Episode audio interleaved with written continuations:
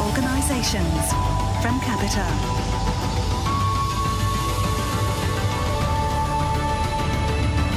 Hello, and welcome to Tomorrow's Organisations, a new podcast series from Capita for business leaders. In each episode, we'll be exploring how learning in the future must evolve to reflect the change of pace, uh, both at work and in our lives generally. This time, we're looking at longevity, learning, and education. And joining me in the studio are Charles Young, Capita's Senior Medical Officer. Hi, Fiona. And Andrew Scott, author of The Hundred Year Life. Hi, Fiona do tell us about this book. Um, what was the thinking behind that? Uh, well, it's interesting. So I used to uh, give a lot of talks about future trends that are going to affect society, and one of those was the aging society.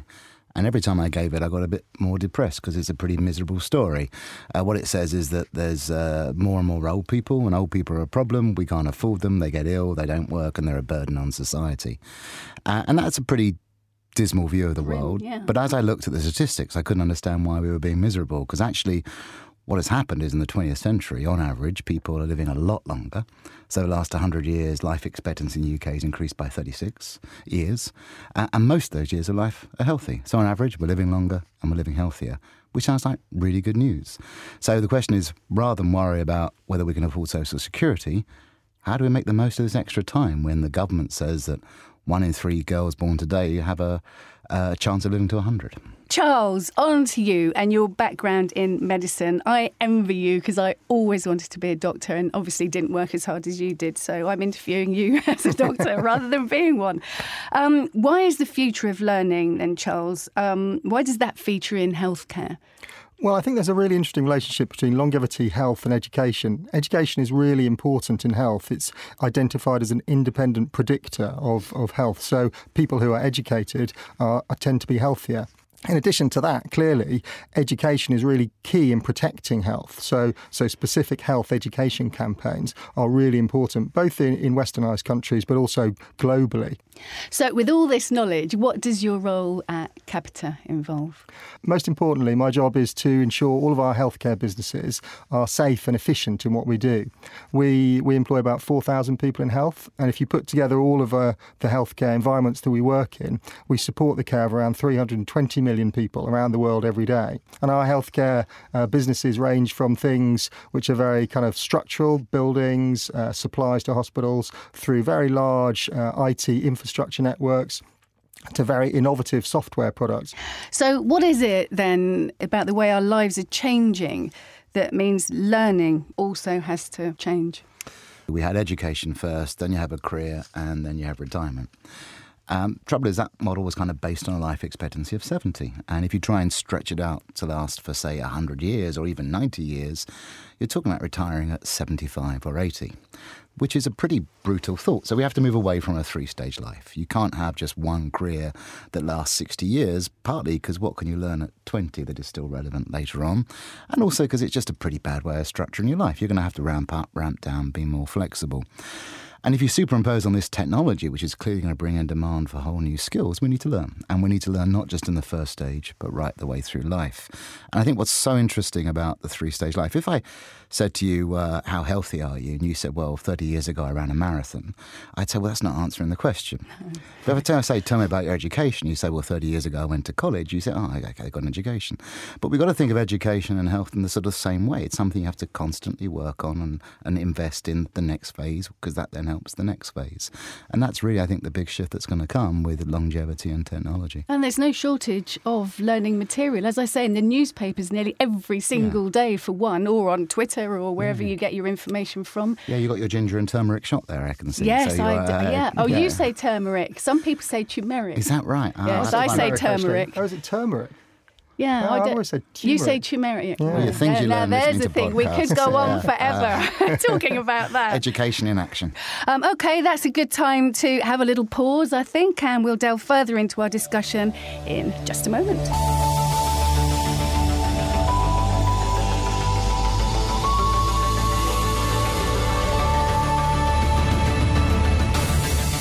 Tomorrow's Organisations. Welcome back. Uh, so far, we've been talking about longevity, learning, and education, and we've identified, I think, that we're not quite there yet in terms of education. Um, so, Andrew, what do you think we should be focusing on? You've covered some of that already, but. What's interesting with our health system, you know, we all love the NHS, we're all British, you all know it's a great success story, and it has mm. been. But when it set up in 1948, I think five out of six people were uh, under 60.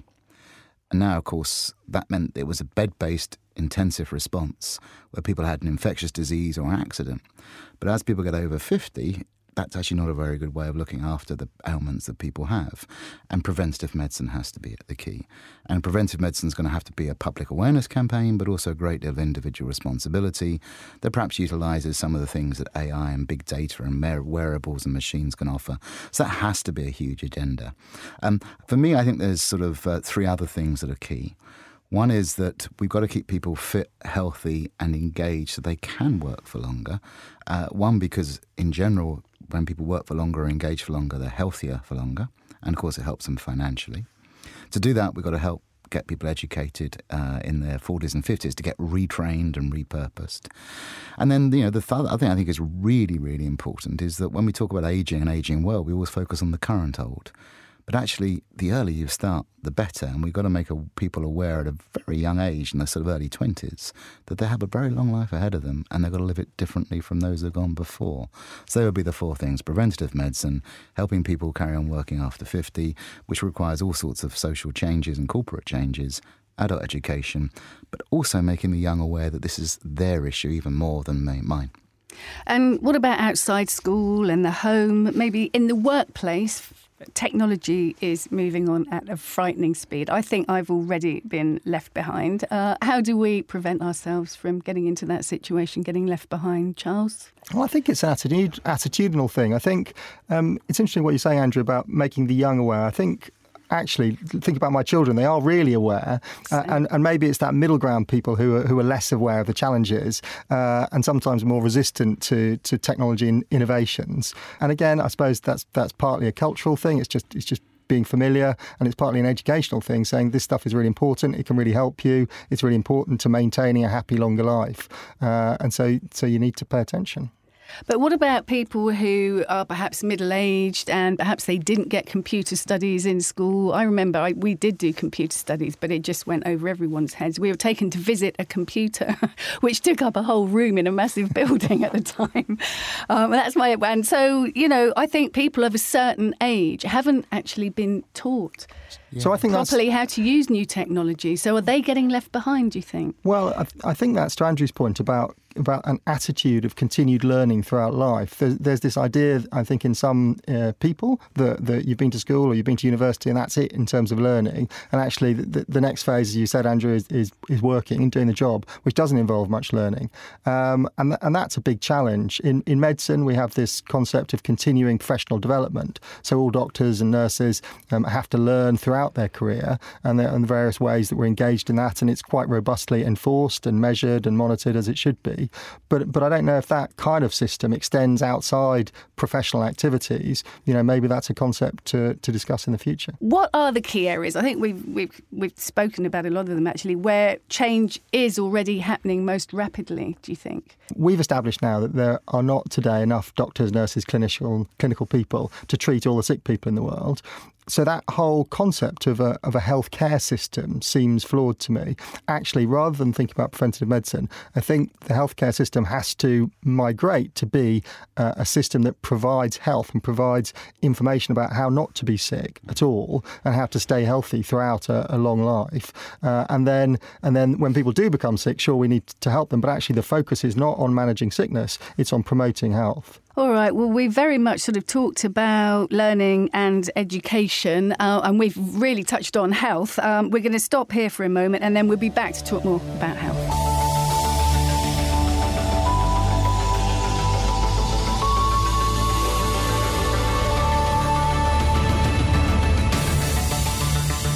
Charles, health, very much your area, I would guess. Yes, absolutely. um, I understand that, that you believe education and health go hand in hand, they're intrinsically linked. Yes, absolutely. I think I think to have an efficient health system, education is a key component of that. It allows people to take more responsibility for their own health. It allows them to, to help their families and their friends. So it really is fundamental in ensuring people stay healthy rather than relying on a system that's purely focused at dealing with sickness and illness. But I also think, you know, one of the challenges with the health agenda is how much should be delivered by the health system because a lot of our health occurs outside of the health system. It is around whether you have friends. It is around you know whether you've got a reliable job, and those things make a huge difference to how you age and your health. And that's not really something the GP is going to sort out. And I think that's the bigger public health challenge we've got, like making people aware that education reduces your chances of dementia, that actually evidence says if you're not doing physical work, the longer you work for, the longer you live. So there's a whole range of public education that I think isn't just to be delivered by the health system. So, do you think in the near future virtual doctors are going to be a thing? It's hard to imagine an actual virtual doctor. It's very easy to imagine elements of what I do, for example, in an emergency department being being automated. Um, symptom checkers are interesting. They're difficult. Research shows that most symptom checkers at the moment, i.e., more than 50%, get the, the primary diagnosis wrong most of the time, so, so they don't work very well. Some sophisticated triage tools, in contrast, are actually much more accurate, not in, in guessing a diagnosis, but in suggesting what should happen next when you've got a, a medical problem. And that's actually what most people want to know, what not necessarily immediately what the, the main diagnosis is, but what's the next step that they should take. Is it stay at home for a little while or is it consulting a doctor urgently? It's that decision that's hard. Um, Andrew, in your book, uh, you looked at health as well. What did you identify? What sort of themes did you identify? Well, we, sort of said if you're looking to, you know, our starting point was we've designed a three stage life for 70 years, but how do we create a life that's good for over 100 years? And we sort of said we've got to focus on four things. And the one thing everyone always goes to when you talk about living longer is their finances. They worry about their pension, which is kind of understandable, but really, you don't want to plan your life around your finances. You want to sort of plan your finances around your life. So, as well as your financial assets, we talk about your intangible assets, and we say there's three things you've got to work on.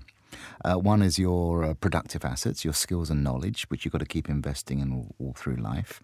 Second is your vitality assets, which consist of two types your mental and physical health, but also your relationships.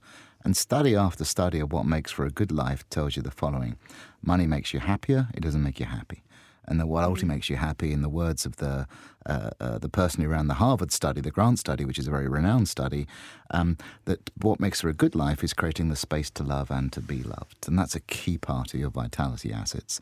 And then the final one was your transformational assets, which we said is your ability to kind of reinvent yourself and surf change which society doesn't really give adults much opportunity to. We even have a phrase, a midlife crisis, mm. which uh, Marc Freedman, who runs Encore.org in the States, says we should talk about a midlife chasm.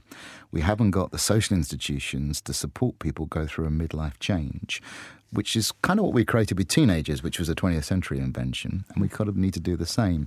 And I would say those things are sort of really what I would say where health begins, because of course, if you've got the health and the finances, you can learn if you've got good relationships, you're likely to have a sense of engagement and a sense of good health, and then be open to change and have the confidence to go through that.